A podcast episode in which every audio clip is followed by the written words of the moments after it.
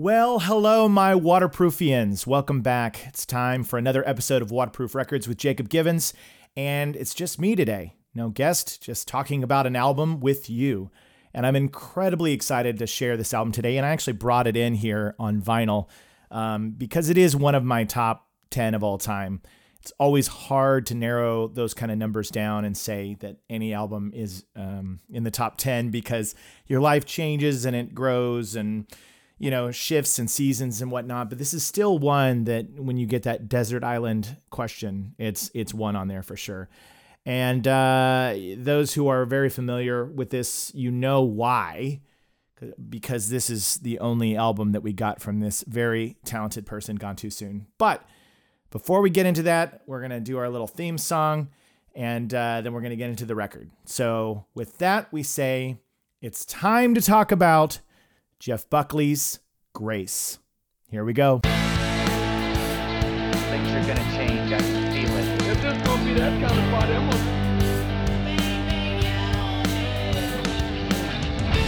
Waterproof Records. Waterproof Records. Waterproof Records with Jacob Givens. Okay, this is a powerful, heavy, emotional record. What more perfect way could you spend your time over the next hour, I guess, uh, reminiscing and reliving and learning a few things about this album and the impact it had on on people then and and how much it impacts people to this day. Um, but before we get into that fun, good music stuff, we're gonna, of course, talk about our sponsor, DistroKid. Um, you hear me talk about it every week, but I, I cannot sing their praises enough. And honestly, I do have a new piece of news about DistroKid, which is they now have an iOS app. Yeah, so I think that they're going to be working on an Android one at some point in time, but for now, it's iOS. So if you haven't used DistroKid, this might be the perfect way for you to get introduced. You know, if you're more comfortable kind of signing up for apps or trying things on your phone, you can go to the App Store, download DistroKid. And from there, you can create your account and you can upload your music. And when you have it on the app, it will notify you if you have royalties. Which that's one of the best parts about DistroKid is they make sure you are getting 100% of your royalties from your music on all the platforms. So other key features they have are you can see your DistroKid bank and withdraw earnings. You can get notified when you've earned royalties. So there's so many awesome ways that you guys can uh, get your music out there. And uh, you know, honestly, you know the code, my VIP code is always in the description of the episode, but it is distrokid.com slash VIP slash waterproof. So make sure when you sign up for your account and you sign up for your first year, use that link and that will give you that 30% off. Um, I'm assuming that you probably can still use that savings uh, when you sign up for the app, but Anyway, if you have problems with that, you can always reach out to me and I can see if I can help because you can reach me through email. I have tons of contact ways of contacting me through my link trees on my profile. And uh, before we also get in, you can see I'm wearing, it's quite faded, but I'm wearing a Waterproof Records t shirt. And yes, this is a shirt that you could have. I do have a store, it's on um, Bonfire. I am thinking about switching stores. They've been really great, and I love uh, working with Bonfire but I'm just uh, beginning to kind of test the waters on some other platforms. So I'll keep you tu- stay tuned on that, and I'll let you know. But in the meantime, you could always pick your, pick up a Waterproof Records T-shirt. I have hats. I think I have a lot of stuff with the Waterproof Records logo on it. And look, you could walk around. You could be like, I listen to the coolest podcast in the world, and it's this. Um, with that being said, let's now get into this really important, only full studio album that we got from this incredibly artist gone too soon. Jeff Buckley's Grace. Wow. I mean, I remember very distinctly coming across this album as a teenager, and I have it here with me. I brought in the vinyl. I should have done this more often. By the way, it is open. I just still have it in the in the uh, plastic. Um, I know you guys, most of you listen, not a lot of you watch, but for those who are only listening, I have um, newly released. This isn't the original. This is a 180 gram high quality heavyweight vinyl that was released, I think, a couple years ago. Um, it's still in the plastic, but with a slit on the side so that I can pull the record out. Um, just because I don't have one of those plastic sleeves yet. But here it is, the man, the myth, the legend. Um, yeah, This album came out uh, 1994. Um, you think I would have had the date ready, but it came out in 1994, and um, it. I don't think I remember hearing it until Last Goodbye started getting some playtime on the radio and on MTV. I think that they released Grace first, which is an incredible song. And if you follow my videos, you've probably seen my Grace first time reaction, um, you know, video. But when I made that, really the first song I ever heard from Jeff Buckley was definitely Last Goodbye. And then I remember hearing Grace. But Grace was the one that, you know, that part that when you see me in the video and I'm levitating and I'm rising off the ground, I chose that song for that reason because that's the effect it, it had on me when I heard that piece of music. Um, I, that that's when I remember picking it up. I remember he- seeing that music video, and I remember at the first time I saw him in the video, I thought, "What a beautiful man! What a really attractive, good-looking guy!" And in some unusual way, that really was uh, difficult for him as an artist. He did not like the fact that people focused on his good looks and how handsome he was, and I can understand why especially in the 90s this was in the era of like the 90210 you know brooding guys with the sideburns and their, their hair. And i mean maybe that still goes on but it was definitely heightened in that era. And so if you were an artist coming out and you looked like that you would dismiss it. You know if you're really into music you would look at it and be like ugh no thank you. You know what i mean? I feel like there was that that band the heights you know how do you talk to an angel? And uh, it was like all good looking and it just seemed so like ugh, it seems like it's manufactured. And so i know that during his career when people would call him out as a being a beautiful um, you know attractive person he was even named i think in 1995 or 1996 as people magazine's you know most beautiful people and he was teased about it and uh, by his friends and people that he knew. And I think somebody even approached him once to autograph it, and he just tore it up. You know, this isn't very nice, but you know, it's just something something that he didn't enjoy. But um, I remember seeing him in that video and being pretty blown away by the sound of "Last Goodbye" and thinking that was an incredible song. And I remember when I bought this CD, I put it in my car, and right out of the gate, Mojo Pin right? That's not what, what I was expecting. This very, these soulful, bellowing cries coming from this vocalist. And then those incredibly frantic, speed up, you know, guitar parts where it's going, brrr, brrr, brrr, you know, that was like a cacophony of noise that's really kind of stirred and shook me up and, and really cleared the way for what I was about to experience on this album. And Mojo Pin was not a song that I would be able to revisit easily for those first few listens because it was really jarring. When he would carry out those notes and soar with his vocals, I loved that. But it took me a few listens to get Mojo Pin um, really, you know, under my skin. But that was not the case with, you know, song number two, Grace. Um, incredible guitar work out of the gate. Just this, the way that's picking so fast. But before I go track by track, let's talk a little bit about the history of Jeff Buckley as an artist. Jeff Buckley is famously known as the son of singer, folk singer Tim Buckley.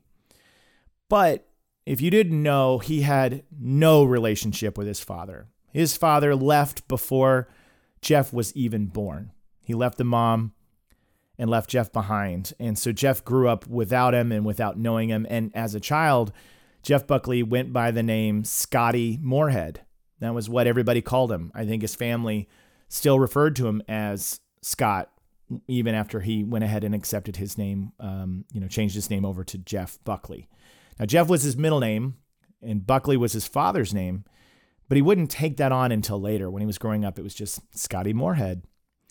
But having this really estranged relationship with his father, he got a chance to meet his dad. Um, I think it was 1975 and he was eight. And I think there was just a couple days. I don't even think he really even got to speak with him or spend any time with him. You know, when he arrived, I want to say it was around Easter. Jeff is there as a child, as an eight year old child, and his father's busy working on stuff. And so he doesn't even really make time for his son. So there's really just no conversation had between these two. And then his dad dies of a drug overdose two months later. You know, so what an unusual thing um, for these both these musicians, these voices that when you now go back and you listen to Tim Buckley and you hear that voice, you can hear it. You can see it in their faces. You can see that connection, but yet there was no connection in life at all. But through their spirits, through their DNA, there was. And as I was, you know, learning more about his life and his relationship with his father, um, it's it was it was a lot to think about. It was a lot to process because I'm the father of two sons. I have two boys, and I am also I have a brother, you know, connected to to our dad. And I can't speak about the mom daughter relationship or the mom son relationship or the father daughter relationship because I don't have any of those, but I do have a father son relationship. And there is something really interesting and nuanced about a father and, and son that I can speak from, that I know, that I've experienced. And I th- I think I think that um, one of one of my personal greatest fears and goals in life is to to do well and to take care of my sons and for them to have a good relationship with me. And when I read this about their relationship, that I can't imagine leaving your son behind, your child behind. I can't imagine. Tim Buckley even wrote a song called I Never Asked to Be Your Mountain. And it was literally a song, you know, kind of dismissing this responsibility of having a child. And, you know, maybe it wasn't something that he wanted. I just can't imagine walking away from it. And um, it really struck a chord with me when I was learning this and learning about what that must have been like um, to the wounded soul sound of Jeff and to grow up knowing that your father didn't really want anything to do with you. It got me. Um, I don't want to make this too much about me. I want to make it about the um, I want to make it about the album, but got me thinking a lot about fathers and sons. So Jeff Buckley doesn't know his dad. He knows his stepfather, but he's very musical at a young age. He is, you know, very passionate about songwriting. I think his stepfather introduced him to Led Zeppelin, which I think his first record that he ever owned was Physical Graffiti, and um, that really made a huge impact on him. And as a guitar player, that would carry on through his short-lived um, life as a musician. Is that he was influenced strongly by Led Zeppelin um, big influence on his guitar playing, and you can hear it in some of those songs that he writes. And it, it's so cool to find out that um, Jimmy Page considers Grace to be one of the greatest albums of the 90s. He, he's a big fan. Um, and he even shared it with Robert Plant, and they both really admire uh, Jeff's work, which I think is so cool. You know, if he, uh, I don't know if that happened in his lifetime or if it was after he was gone, but pretty awesome to have your heroes that you grew up admiring to one day turn around and admire you in return. So Jeff Buckley is playing music. He goes to the, you know, he's growing up, growing up around Southern California, um, you know, around uh, the Southern California area. I want to say Orange County, uh, going around there. I think he described his youth and his young years as kind of white trash and you know, stumbling around those those areas. And I know once he started playing music with bands, he played all sorts of styles, you know, jazz and hip hop and rock and metal. And he even went to the Music Institute, you know, because he was really talented, wanted to learn that that skill and that ability to play the guitar.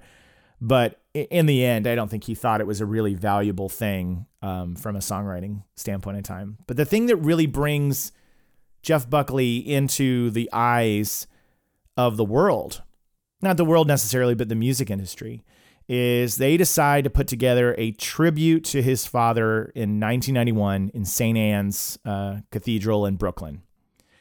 And at this point in time, Jeff Buckley isn't really known around the world as Tim Buckley's son. And in fact, people who know Tim Buckley don't even know he has this estranged son, you know, you know, biological son that he didn't have a relationship with. So it's finally it gets through and certain people involved in putting together this tribute to Tim Buckley invite Jeff to come out and sing. And this is the point whereas at first he he doesn't want to do it. He doesn't want to go out and do it because there's just no relationship, no connection to his his father. But then it becomes this thing and this is what I talked about that that there was a sense of how do I pay respects to the life and legacy of a man I never knew, yet he's my father and we share so much in common and music brings us together. So he ends up deciding I'm going to go to New York, I'm going to play at this event and I'm going to, you know, close out the night um, for Tim Buckley, this tribute in 1991, which is in New York. So he goes out and he's going to be performing at the end of the show. And from from what I read, that the tribute to Tim Buckley, it wasn't it wasn't like a really smooth running tribute. It was like a lot of these avant-garde interpretations of, you know, his music and, you know, people were sitting through it. And at the very end, he's in front of, you know, a lot of the New York elite people in the industry, people high up, and they're there witnessing. And the lights go out, and out comes Jeff Buckley with his back to the audience, and he starts to play. And then they backlit him as it begins to jump into the performances of songs like I Was Never Meant to Be Your Mountain and um, a couple of the other Phantasmagoria, a couple of the other songs there. And there's this backlight behind him, and he's performing, and it's like this second coming for everybody watching the show. Because he's it's like they're looking up there and they're seeing this guy who has this incredible soaring voice just like um, the father. And he looks like him and the whole world is is really hearing him for the first time. I mean not the whole world but this group. And it's just opening up the doors for him in a way that that you know um i don't think he realized. You know he i read that jeff buckley said in an interview he said his father sacrificed him for for his career for his fame.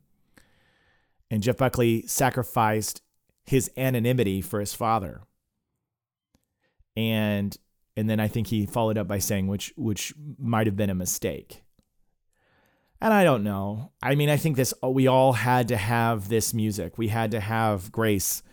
We had to have a few of the songs from my sketches for my, you know, sketches for my sweetheart the drunk and the unfinished work. I begin to think now if Jeff Buckley had never gone to that tribute show for his father and been seen like that. I don't you wonder if he had ever gotten a chance to break out cuz it's not like he wasn't playing music in Southern California and playing in bands. I mean, he may have not been getting a chance to really be seen and heard the way that we got a chance to hear him. But just be given that opportunity, that light. And one of those most spectacular things about the show is at the very end of his performance in front of the crowd, he's performing Once I Was in front of everybody and his string breaks on his guitar and he just decides to sing the last portion of the song, um, you know, a cappella. And that really resonated with the crowd that night um, because he, you know, in the lyrics of Once I Was, he says, you know, and sometimes I wonder just for a while, will you ever remember me? Um, powerful. This was the performance at St. Anne's that um, Jeff Buckley would be paired up with um, with Gary Lucas, um, who was a guitar player from Captain Beefheart, and this relationship is really where we get the the ground being laid for Mojo Pin and Grace. But I'll get into that in a second. So now he's in New York. He plays this show. People know who he is. I mean, people are really starting to pay attention to this son, this estranged son of Tim Buckley, Jeff Buckley, and he starts playing at Sin-é on the on the East Village of Manhattan. And Sin-é, which has got this, you know, it's an Irish um, word. I hope I'm saying it right. I believe it's Sin-é. Um, he starts playing at this coffee house. And this is that 1991 to 1992 period where he just goes in He's working in New York. He's relocated from California out to New York and he's going in and playing music in this coffee house where nobody's really listening to him. And this is where Jeff Buckley gets his chops. This is where he develops his style. And this is truly where he's seen. This is truly where he makes a presence and name for himself. And there is an EP, the Live at Sin-é that you can get of these, you know, these songs. And a lot of different releases have been released over the years of some of those performances. But people who were able to witness it can say, you know, here was this guy who would come in and it would just be him with his guitar, his Telecaster, and he would be performing early on to people who weren't really paying any attention. But it was so free, he was allowed to do whatever he wanted to do. So he would perform, and he had a, some original songs that he had written, but he was doing a lot of these other people's musics, and and and because of his you know really wide range of musical tastes, he's doing all sorts of stuff. You know, he's doing the old classics. He's doing cl- classical pieces. He's doing reggae. He's doing he's doing Bad Brains. He's doing all sorts of things. And people would describe it. They would say, well, they're not really covers because Jeff would take the song and transform it into his own style. And this is what's so interesting because this lays the foundation for what we get on Grace. And I don't even think I realized at the time when this album came out and I got it somewhere in 95, which would have been when um, you know, Last Goodbye was being played a lot. I don't think I realized when I picked up this album that three songs on here were quote unquote covers.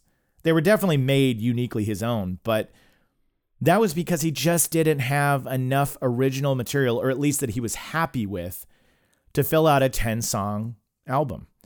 And so these covers, these interpretations, these pieces of music that um, that would end up on his his debut album, they were really formed from this time he's performing at Sin-é.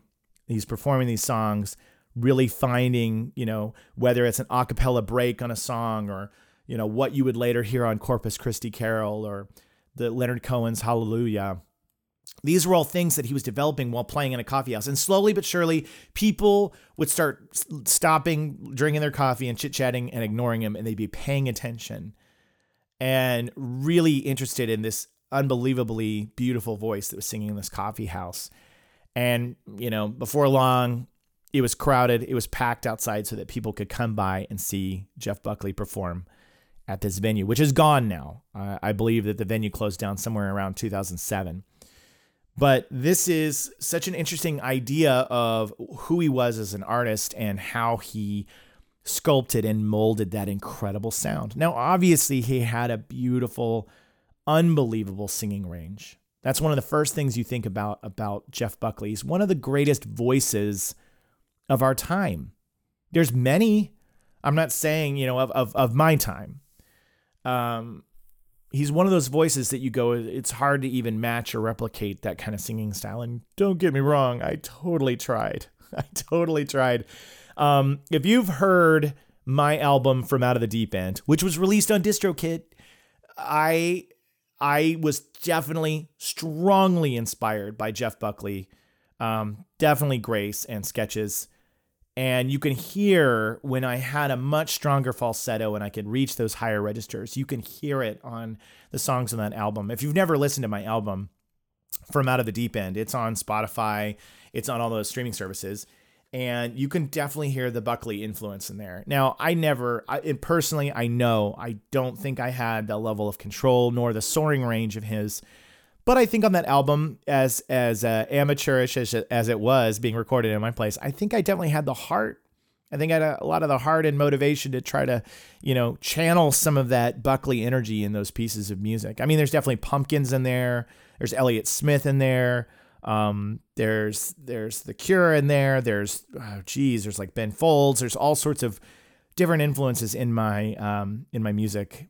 Tori, um, whatever I could do, but there's definitely a, a huge overarching Jeff Buckley um, touch in there.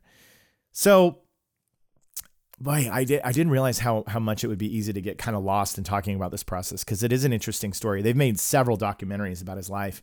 You know, somebody who um, dies at 30, you know, not to jump ahead in the story, but he drowns in, uh, you know, May 29th of 1997.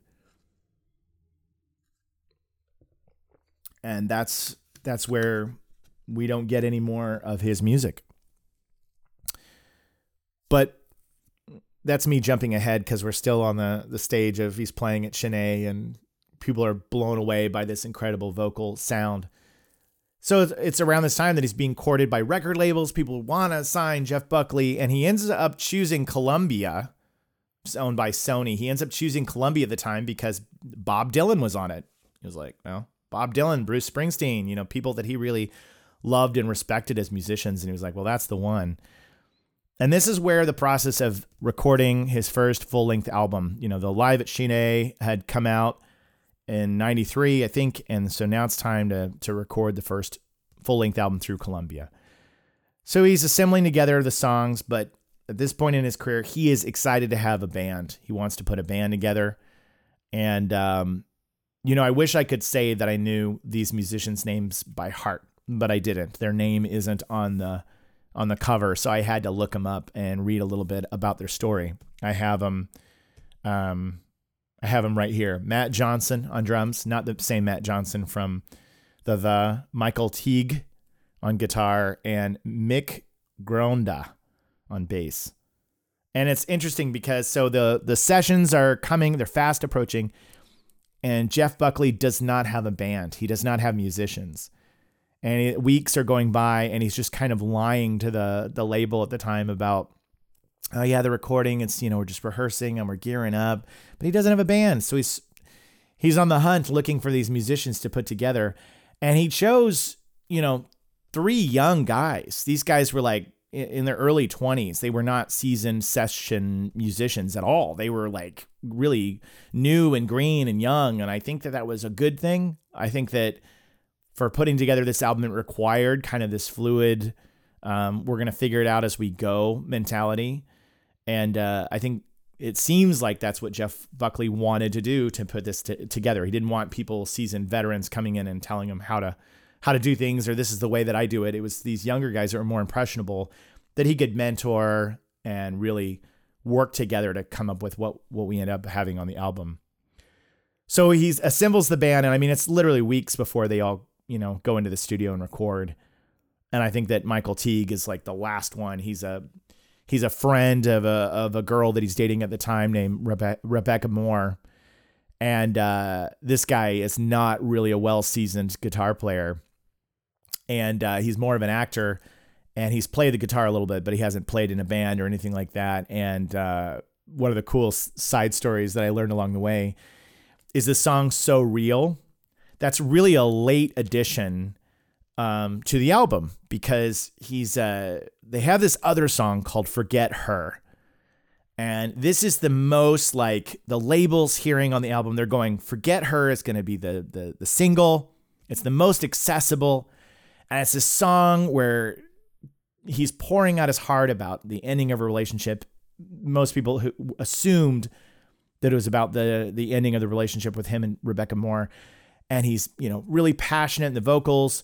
But for some reason, Jeff Buckley doesn't want that to be on the album. He has these feelings, and and some have, have speculated that it was because it was a little too personal of a song and talking about his relationship, or that maybe it was too kind of middle of the road, um, vanilla, kind of not interesting enough, not really showing um, enough of who he was as an artist.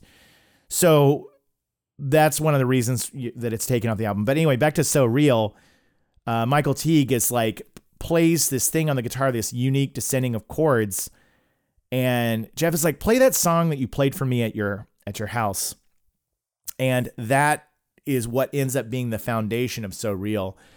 And what you learn is that you know Jeff, as a such an experienced musician who studied at the Music Institute, had been given a lot of theory, but Michael, being somebody who didn't have any background, was really doing things that if you don't know about the rules or the theory on a guitar, you can kind of break out of those constraints, right? Like if you don't know, well, I'm not supposed to do that. If you don't know that, then you're going to try things that otherwise people would say, well, you shouldn't do that. You can't do that at guitar. That, that breaks this rule or whatever.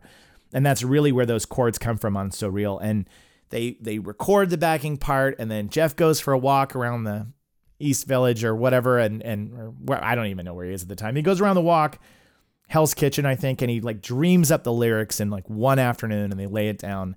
And once they have So Real, it replaces Forget Her, and Jeff Buckley says to him, it saved the album because he wanted to get rid of that song, and the executives from Columbia were pissed. They were so pissed that he was dumping off that song off the album. But this is where we can talk a little bit more about the album itself and Last Goodbye and Lilac Wine, you know, a lot of these songs.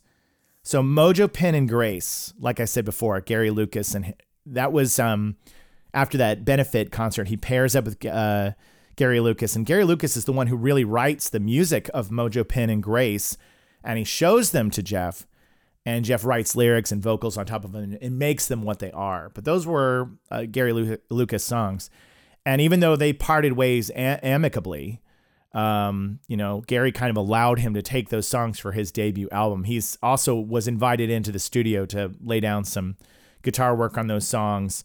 And I think it was kind of given like I understand, you know, these were pieces that I wrote, but but Jeff's voice and performance on them really makes them what they are. So they're they're his for Grace.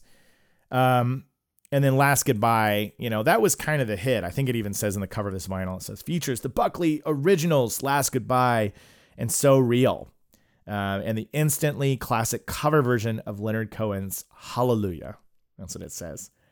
And if you are a casual Jeff Buckley listener, you probably know Hallelujah. That's probably the one that you're like, I think that's the one that has, I don't know, 200 million streams on Spotify or whatever it is. It's got the most because that version that he has on that album is, is definitely like the most listened to Jeff Buckley song of all time. Um, and it's great. It's fantastic. But we all know that that song is because of like singing audition shows and being put here and people covering it being done. In a lot of ways, it's been done to death. Um, but I can say that Jeff Buckley's Hallelujah is the first version I heard of that song. But I, uh, right after this period of time, I already was familiar with who Leonard Cohen was because of the soundtrack to the film Pump Up the Volume. But I don't think I had, you know, known or heard his version yet. Which, if you've never heard the Leonard Cohen um, Hallelujah, it's like a dirge. It's m- much more it's very different in texture and tone and feel. Um, and I think it came out in 1984. But that's the version that, you know, Leonard Cohen is the author, of the artist that wrote Hallelujah. But it isn't really given light in a new way until John Cale does a version covering Hallelujah on a tribute to Leonard Cohen album called I'm Your Fan. And that's the first version that Jeff Buckley hears. So when he's covering Hallelujah at Sin-é and then going on to his album, he only knows it as the John Cale song. He doesn't know it's Leonard Cohen's song yet. You know what I mean? Isn't that fascinating? It's like what we talked about before when I had Allison Hagendorf and hearing a cover and really not knowing the source. I mean, now it's that doesn't happen as much, right? Because everything is linked to data, metadata. You can click a link. I can literally look up a song, click it, and I can see, oh, this is the person, this is the artist that wrote the song. But back then, you know, uh, things were spread, jokes from comedians were spread by word of mouth, and songs were passed down and re recorded. And if you were just a regular person who was consuming music, you would have no idea of somebody's original source of music. It's not like you could just, uh, you know, be like, oh, Hallelujah, of course, that song by Leonard Cohen. If you knew Leonard Cohen, you would know. But it's just a fascinating thing, right? Um, that this song that became so big, and I don't even think Jeff Buckley would realize how huge it would become because it wasn't really big um, like it is today until he was gone, long gone. Um, but Grace was produced by Andy Wallace. Um, Andy Wallace was a very famous mixer and producer, and he did, you know, Slayer, Run DMC. He did some mixing for Nirvana's Nevermind. I mean, the guy's a legend, been forever. And they said that he had a very good temperament for kind of getting the best out of his um, people that he was producing. And uh, there's no real record of the sessions for Grace being strenuous or tense or anything like that. They would be able to lay down the music for every song usually within a day without the vocals. And then, you know, it wasn't a, a super stressful process. It was more of one of those like working hard. Now, one thing that's said about Jeff Buckley is that he here's a guy who performed at Sin-é and was able to be free form and your notes live just go out into the world and they can change. They're not recorded. But once he was in the studio, he did become a little obsessive over how um, everything would sound, you know, and, and what should we do with this? And he had a hundred different ideas every day with like the different takes and vocal performances and what he could try. Because when your voice is being recorded and the sound is forever, right, then you you realize you go, I need to make some specific choices here. But there was this interesting story, which is, um, according to a story that I read, because of a reviewer that compared Jeff Buckley to Michael Bolton, he stopped the recording of Grace for two days. And I just think that's hilarious to me. Michael Bolton, I feel, was such a punchline in the uh, in the late '90s for people in rock and and uh, in pop culture, especially if you, you've ever seen the movie um, Office Space, where one character's name is Michael Bolton, and you know that's like 1999. But I just think this is so funny because our parents were listening to Michael Bolton, and you know the guy's got a really great sense of humor. He came out, you know, uh, you know, five seven years ago. Doing that song, it's probably been longer. When he did the SNL digital short with the Lonely Island guys, and he kind of poked fun at himself. But in the in the 90s, Michael Bolton was like what your mom and dad were listening to, and so there was this reviewer that was claiming that from the live at Sin-é that Jeff Buckley was a lot like um, Michael Bolton and that he was just another white boy trying to be black. And that just cut to the core of Jeff Buckley. And he felt that they were really going after what he was capable of doing. And he didn't want to record for two days. And I think he finally got over it and, and knew that he, he had more to bring to the table, which thank God he did. But I just think like just one review it's like oh, you sound like michael bolton? He's like well that's it. I don't want to do this. No. He didn't quit but um but anyway but he to talk a little bit about the construction of this album like i said andy wallace mixed it. I listed the band members before and that cool story about michael teague and the guitar parts for so real. But um the cover this was a photograph that the record label did not like and it almost didn't make it through now, if you're again, if you're listening and you've never seen the cover, it's just Jeff Buckley kind of looking head down. He's holding one of those classic old school vintage microphones and he's got like kind of a sparkly jacket on and his hair's all up and he looks really very heartthrobby. But um this picture right here was taken by uh, Merri Cyr, C Y R, which when I saw that, I was like, hey, that's the name of the Pumpkins album, the 2018 album is Cyr. And I thought, wonder if there's any any connection there, you know. Um, but the home of the person that he was taking this picture in, it was a loft that belonged to the avant-garde uh, composer William Basinski. Um, that was his place. He had this unique loft, and they were just using it for this photo shoot. But apparently, it came together because Jeff had a bunch of vintage clothes in a bag, and Merri picks out this kind of sparkly jacket, and puts it on him, and in this photo, apparently he's listening to um, playback of a song that he's working on. He's just kind of listening to, getting lost in the moment.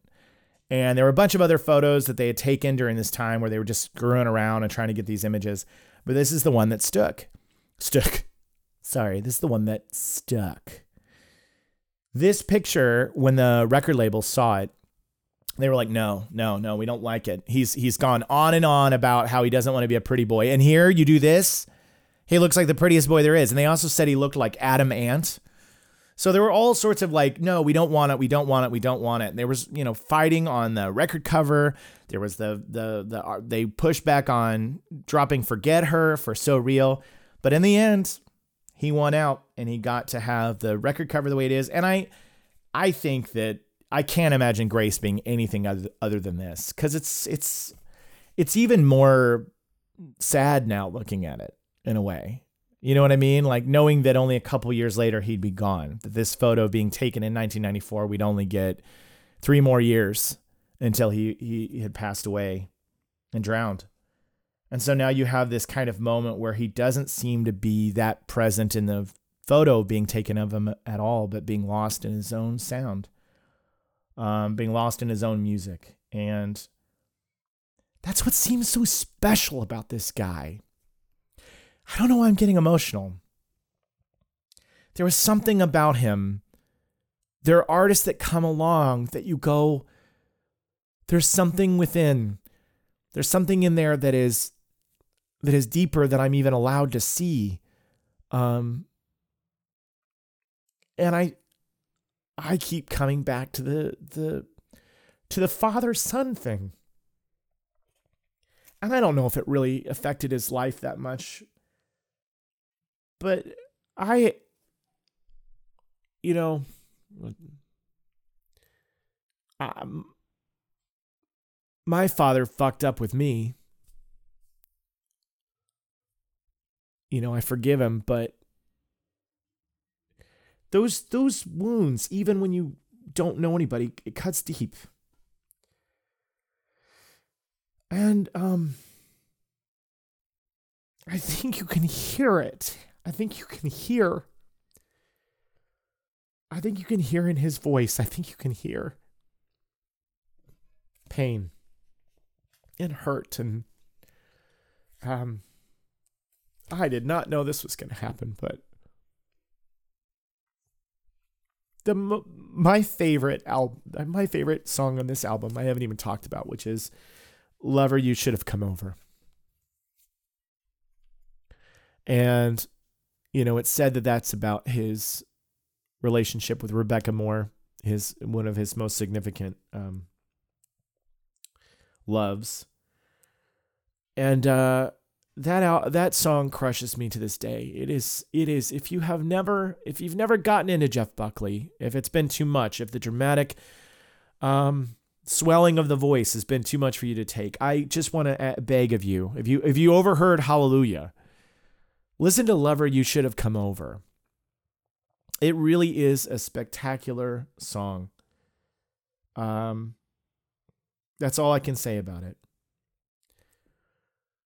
Wow, guys, I did not know that would get so heavy um, on here. I don't know why I was feeling as vulnerable as I was, but this album does have a vulnerability to it.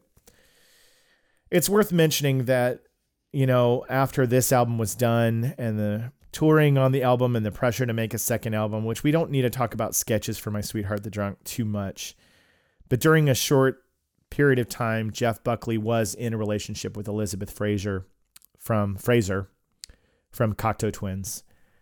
Um, and they recorded a song together, "All Flowers in Time Bend Toward the Sun." Um, that's a, another beautiful piece of music that you can go out there and search and find on YouTube. Um, it's worth mentioning their relationship because they're really linked together in music. You know, Rebecca Moore was the daughter of a famous um, photographer, Peter Moore, but Elizabeth Fraser, being connected in Cocteau Twins and connected in music, the day that Jeff Buckley drowned and it was alerted that he died. It's it's uh, it's said that Elizabeth Fraser was in the studio with Massive Attack and was recording um, Teardrop, and that that performance was finding was happening right at that moment. Um, so if you go listen to that, that gives that song a whole other uh, piece of, of meaning. But there's other the other pictures in the back here. You know, Buckley walking up the stairs, some live stuff. And then here, let's just take a look on the inside and look at the album art included. Okay, so here he is with the band. Listener, sorry, I'm bringing out the inside of the record that shows him with the band, with the guys. I wish I could tell you who was who other than him, but we know that it's Matt Johnson on drums, Michael Teague on guitar, and Mick Grondahl on bass. So, anyway, but that's about all I can say about this album. Well, it's worth mentioning, I guess, some of who the covers originals were. So, like I said, Gary Lucas wrote Mojo Pin and Grace, and then he put his music on it. Then Last Goodbye was one of his originals. Now, Lilac Wine is actually uh, it was a cover from Eartha Kitt that he had heard. I think it was a, song that was much older than that and uh, written by somebody else, but you know, it was an older uh, piece of music that had been covered by a ton of different artists, and and uh, one of the ones that he picked up during the Sin-é period of time. And then Corpus Christi Carol that song is like from a 15th century hymn uh, that was then, you know, composed and arranged by Benjamin Britten. And so that's really a unique piece of music as well to fill out this album. But those those three covers, like I said, um, Corpus Christi Carol, Hallelujah from Leonard Cohen, the John Cale version, and Lilac Wine, those were really aimed to to fill out this album that it would have been incomplete uh, if it was only for original songs. Wow, sorry guys, the tears got me. Um, but that's grace. Uh, I I realized that that I kind of let my heart out there on my sleeve a little bit. Um, and I I didn't realize it would happen, but I think that, like I said at the beginning, the fathers and sons, it's a it's a complex thing, um, and uh, it came out of me in a little ways. And I, you know, I don't I can't speak for Jeff Buckley and what his feelings were about his father, but I only can compare it to my relationship with my sons, my relationship to my own dad, and the feelings I have on that. Um, but I think we'll stop it there. Like I said before, Jeff Buckley moved to Memphis, Tennessee to work on his next album to get away from the chaos of New York. And on May 29th, 1997, Jeff Buckley went out into the water to swim. His fellow bandmates said he was floating on his back and singing Led Zeppelin. And that's the last time he was ever seen. And then his body was recovered from the water. So no one really knows what happened in those moments next. Was he pulled under? Did he get caught? Um, it's unclear. Um, they just know that he went for a swim and then and then he drowned. And you know nobody thinks that he was. I mean, maybe there's some people that have the idea that there was an intentional, um, you know, wanted to leave this world, or maybe it was just a bad circumstance and a situation where he got knocked out and drowned. Either way, in 1997, I remember being in high school. I was a senior in high school, and I remember hearing the news that Jeff Buckley had drowned, and I was pretty heartbroken then. Um, gone too soon. I know I usually try to make these fun and funny, but this one was uh, was a heavy one. But I kind of knew it would. I knew it would be.